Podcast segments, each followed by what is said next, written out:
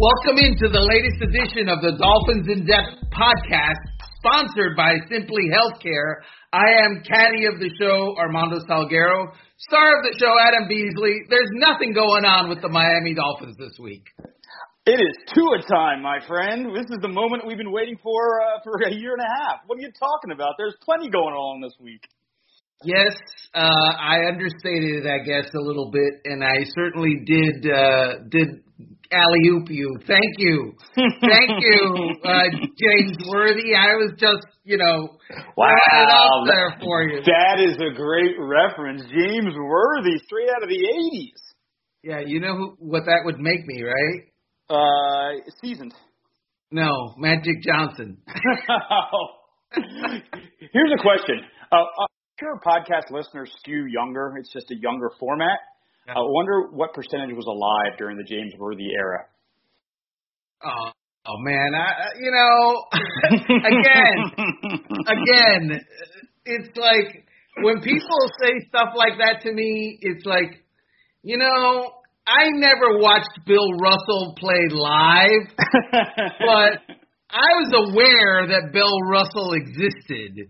I never listened to the Beatles when they were big, but I know that the Beatles existed, and so the the younger generation now that that might say to us, "Well, who's who's Magic Johnson?" I'm I'm like, walk away, man. I don't need to speak with you. Walk away. Just he's walk- he, he, he's the guy that owns the Dodgers, right? Yeah, to them, yeah, and a lot of theaters, and has been a coach for uh, a couple of times. I mean, come on. Uh, anyway, look. Well, well, what one person that was not alive during the James Worthy era was oh transition to a Tua Tagovailoa. Yeah, transition. And and uh, one o'clock or is it four o'clock? We should get this straight on Sunday. What time's the game? Uh, I believe it is a one o'clock start. Let's see. Google will tell us the answer. I'm going to show up at one o'clock either way. So. It, it, it says 1 p.m. on the Google.com machine. So one o'clock on Sunday. Uh, is this the most anticipated debut? Certainly since I've been on the beat. I've been on the beat for nine years. I can't think of a moment like this. When's the, when's the the most comparable moment to this in your in your uh, 25 years covering the team? 2017 when Brock Osweiler got his first uh, start after Ryan Tannehill was hurt. No, no. Uh, well, it, probably a close second to Tua. I mean, I understand the conversation of being in the ballpark, but I, I still think Tua is number one. Yeah, fair. So, what do you expect to see, and more importantly, what do the Dolphins expect to see? Uh, well, uh, of course, you have to take what they're saying with a grain of salt because it's to build up the confidence of the young man.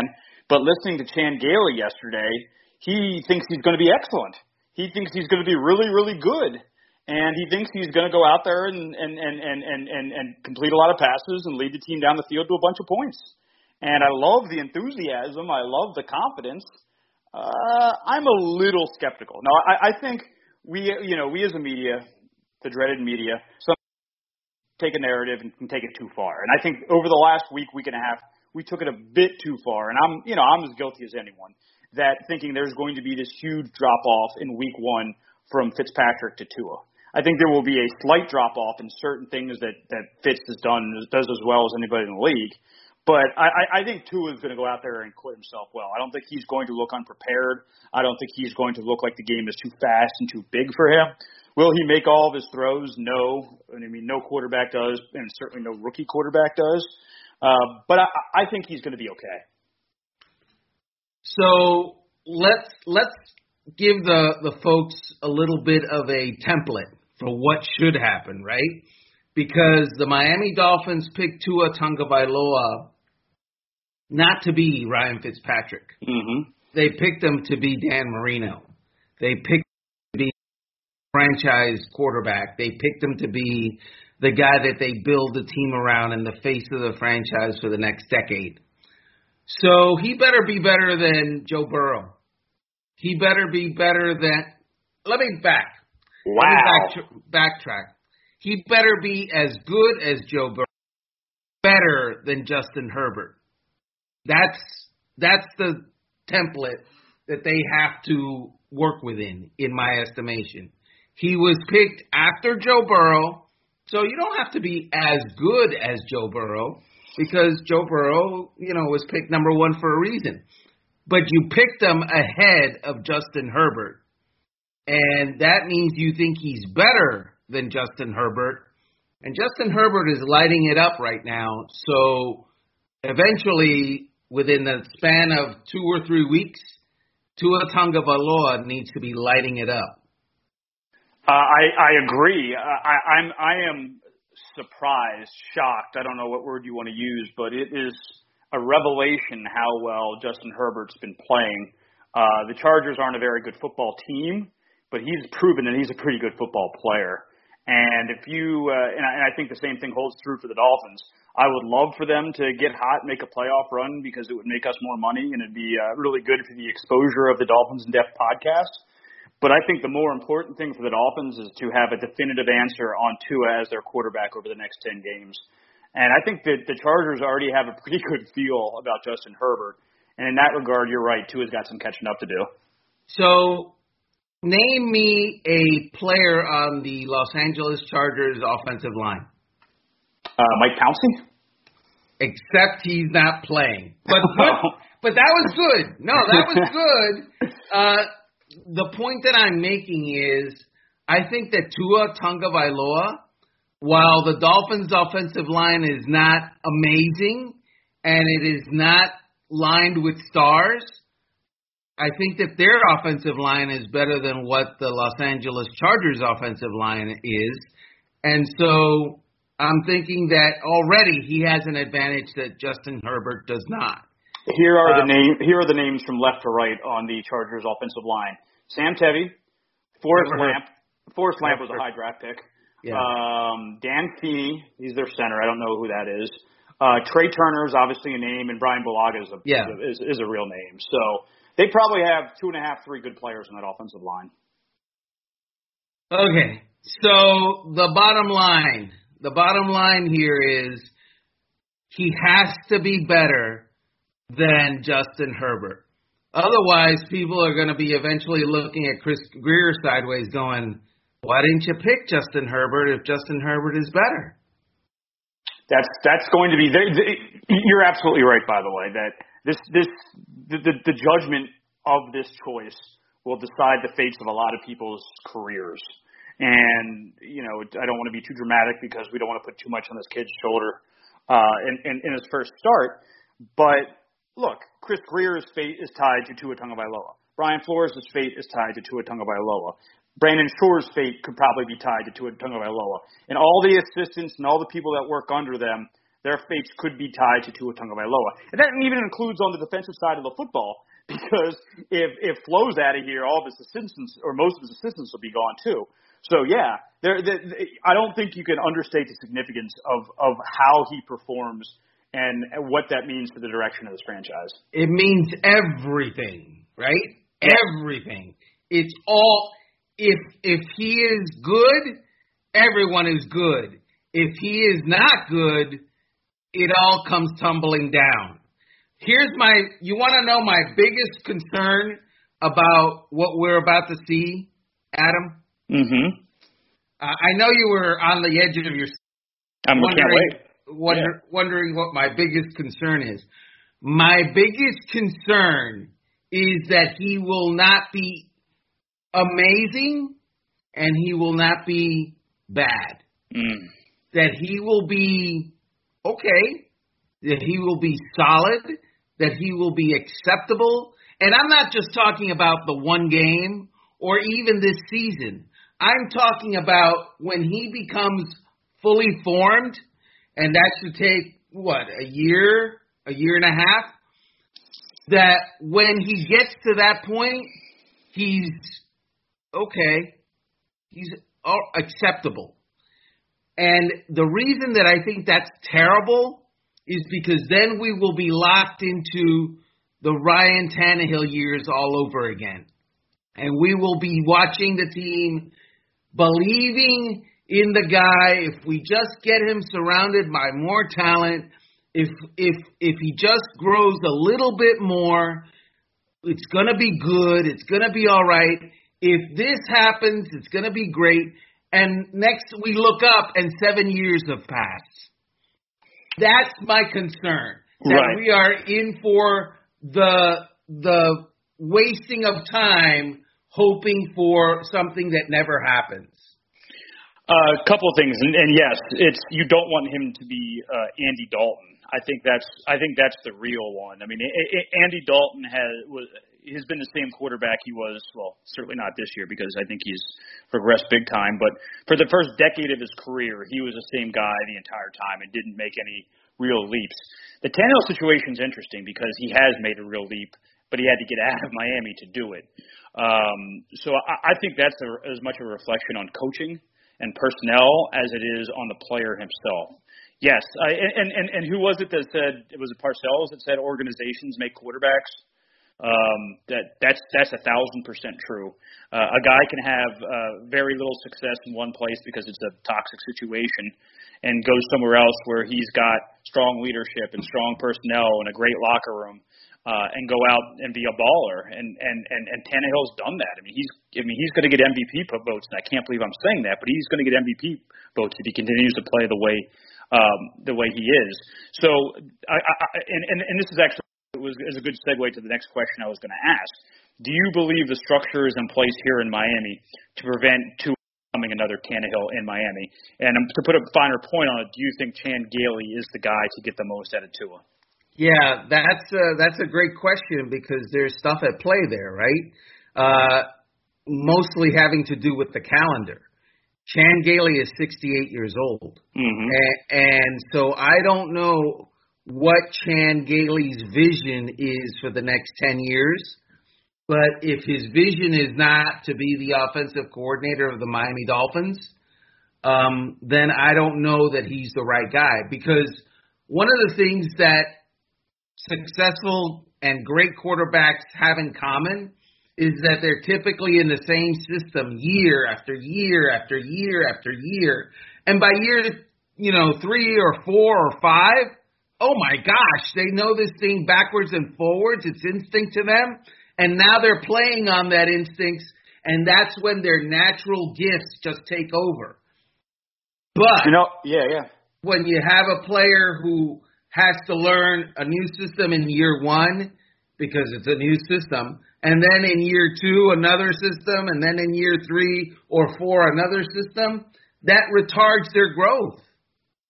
I, I think you saw it in Josh Rosen, who's who went through a different system basically every year since his freshman year of college, and now he's three years out of college. So, and, and where is he? He's on the practice squad of the Buccaneers. Uh, Mondo, we got to take a quick break, but on the other side, I'm going to give you a factoid that uh, is going to make your hair blow back. Okay, so after that crappy tease, here is that factoid for you, Armando. Uh, Chan Gailey is in his 16th NFL season as either a head coach or an offensive coordinator. He has coached some of the icons of the last 25, 30 years. He has coached John Elway. He has coached Troy Aikman. Uh, he had a good run with Jay Fiedler here, although he's obviously not an icon. Ryan Fitzpatrick. Uh, Cordell Stewart, he turned Cordell Stewart into Slash. Of all those quarterbacks and all those years and all that game planning and practices, he has never done what he's about to do, which is prepare a quarterback for his a rookie quarterback for his first NFL start.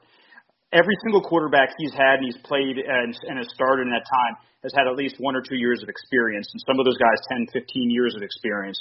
Uh, this this is something that we've never seen out of Chan before, and, and I think it's pretty fascinating to see if he's up to the moment.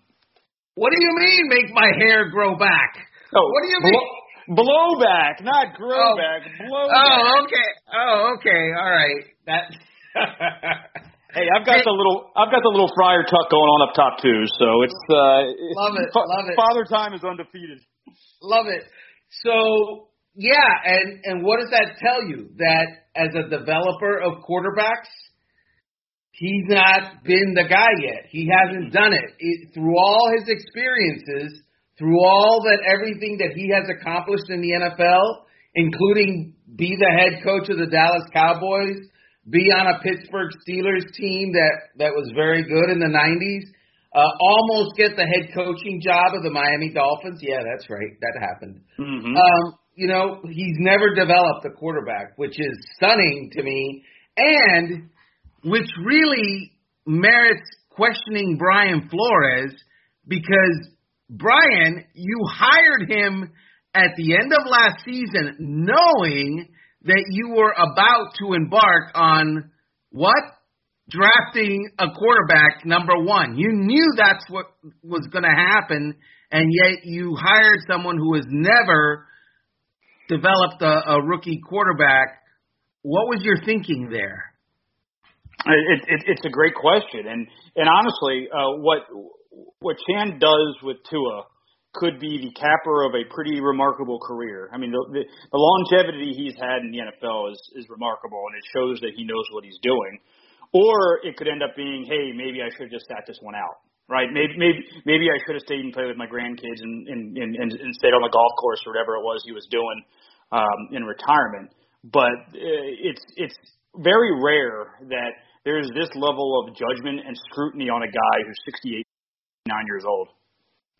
So, uh, moving off of the Tua, you know what is the most remarkable thing that I've seen this week and the most stunning thing I've seen this week? Tell me. So, we're taping this on a Wednesday morning, and we just got done talking to Brian Flores, really for the first time this week since preparations began for the Los Angeles Rams game. And on the morning after, the three local newspapers reported that there was issues, there was uh, rumors, there's a whirlwind of talk. There are sources that Xavier Howard is been talks, and not one reporter asked Brian Flores about that today. Not one. What do you, what do you think that is, Armando? I, I well, I can only speak for myself, okay? So you know, I don't ask the coach a lot of questions because, frankly, I don't want what knowing what I'm working on. Mm-hmm. I I don't like to do that. I've never done that. Um, and definitely in the Zoom culture, the Zoom years, you know, you don't get the the asides. You don't get the the sidebars with the coach. So I'm just not going to do it. I'm not going to do it. Now, what other folks are doing, I don't know. You tell me. Uh, I think the Dolphins said what they wanted to say on that matter uh, yesterday around three thirty, four o'clock. Which was what? Uh, which was one of the most strongly worded denials and takedowns of a media source that I've ever seen by an organization. Uh, and with the uh, final line, we are not we, we are not uh, discussing trading Xavier Howard. And I'll have to look up the exact quote because I feel like I mangled it a bit like that. But the but the the, the, the gist of it is Xavier ain't going anywhere. So about that, I thought it should have been you know look.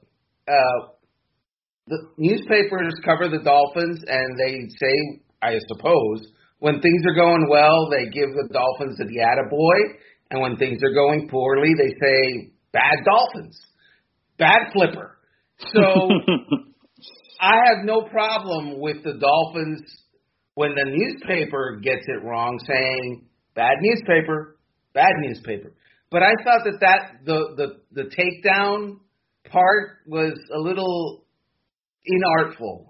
It was, it, you know, it was inelegant. Yeah, uh, I mean, we're, we're kind of dancing around the issue. Uh, the Sentinel wrote a story that I think they got ahead of their skis on the Xavier Howard situation. Let's be clear. Uh, their teams have called about Xavier Howard. The Dolphins are just insisting that they're not trading him, and they haven't been responsive to those calls. Uh, but the Sentinel went a little farther than that, and I think they they got a, a couple of the key facts wrong. But that happens in journalism. What the what the, what the Dolphins had a right and a and a responsibility to point out was uh, call us and let give us a heads up and let us you know have a statement if we want, respond if we want, massage the story if we can. Uh, but at the very least, do us the courtesy of calling. And and I'm sure if you'd asked the Sentinel, they would admit, yeah, yeah, we we screwed that up. We should have called. Um, but that doesn't change the fact, Armando, that something is there, something's buzzing with Xavier Howard. And I don't think the Dolphins have any interest in trading him. But I wouldn't at all be surprised if he's playing his last season as a Miami Dolphin. There it is. There it is. That is absolutely 1000% correct. You are the star of the show. You, you, you prove once again why you are. Yes. Okay, yeah, go ahead. I'm sorry. Yeah, caught up in the moment. No, you're absolutely right. You run up those stairs, Rocky Beasley. You run up those stairs and turn your back to the library and go, yeah, that's me. Because look, there was there was something coming down the pike with Xavier Howard in year three of his contract, regardless, and it wasn't going to be because the team wanted to, you know, revisit that thing or look at how smart it was or not. It was because Xavier Howard wanted to do that and now there are other factors that may or may not be at play. So yeah, absolutely. Xavier Howard on the 2021 Miami Dolphins, that's TBA. Absolutely TBA. Yeah, and and I think they're they're going to give strong consideration to what kind of value they'd be able to get in return, but that's a conversation for January, February, March of next year. Right now, as Brian Flores reminds us, it's all about beating the Rams, and on a you know macro scale, all about getting this team to nine or ten wins and getting them in the playoffs and and and and, and doing something with the season. And if they would trade Xavier Howard now, that's off the table. I mean, they're they're because what are they three and three now? They need they need to win. They need to go six and four at least over the last ten games. Um, I don't see how they win six games with Noah Igbinoghene as starting cornerback. He's just not ready. We saw it when Byron Jones got hurt. So if yes, if you would trade Xavier Howard now, uh, especially the week after uh, you, you bench your quarterback that won you three of the last four games, it raises how serious you are about winning this year. Absolutely. And uh, the one thing we haven't mentioned yet is amid all of this stuff, amid the is Tua going to be good or not? Is Xavier going to be good or not? Are the Dolphins going to make a trade the November 3rd trade deadline or not? This is a pretty big game coming up, mm-hmm. Adam.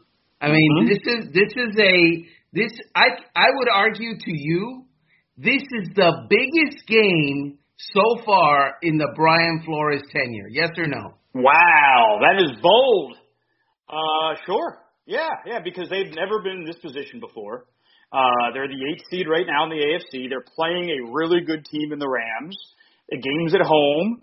Uh, it looks like Vegas has is a three point game or so. I haven't looked in the last couple of days, but it's you know it's a winnable game for the Dolphins, and it would say so much about this franchise if they go out there with a rookie quarterback making his first start and beat the team who two years ago uh, you know, was, was was a touchdown or so away from winning the Super Bowl. By the way, a team that Brian Flores shut down I'm surprised we haven't got any questions about that yet.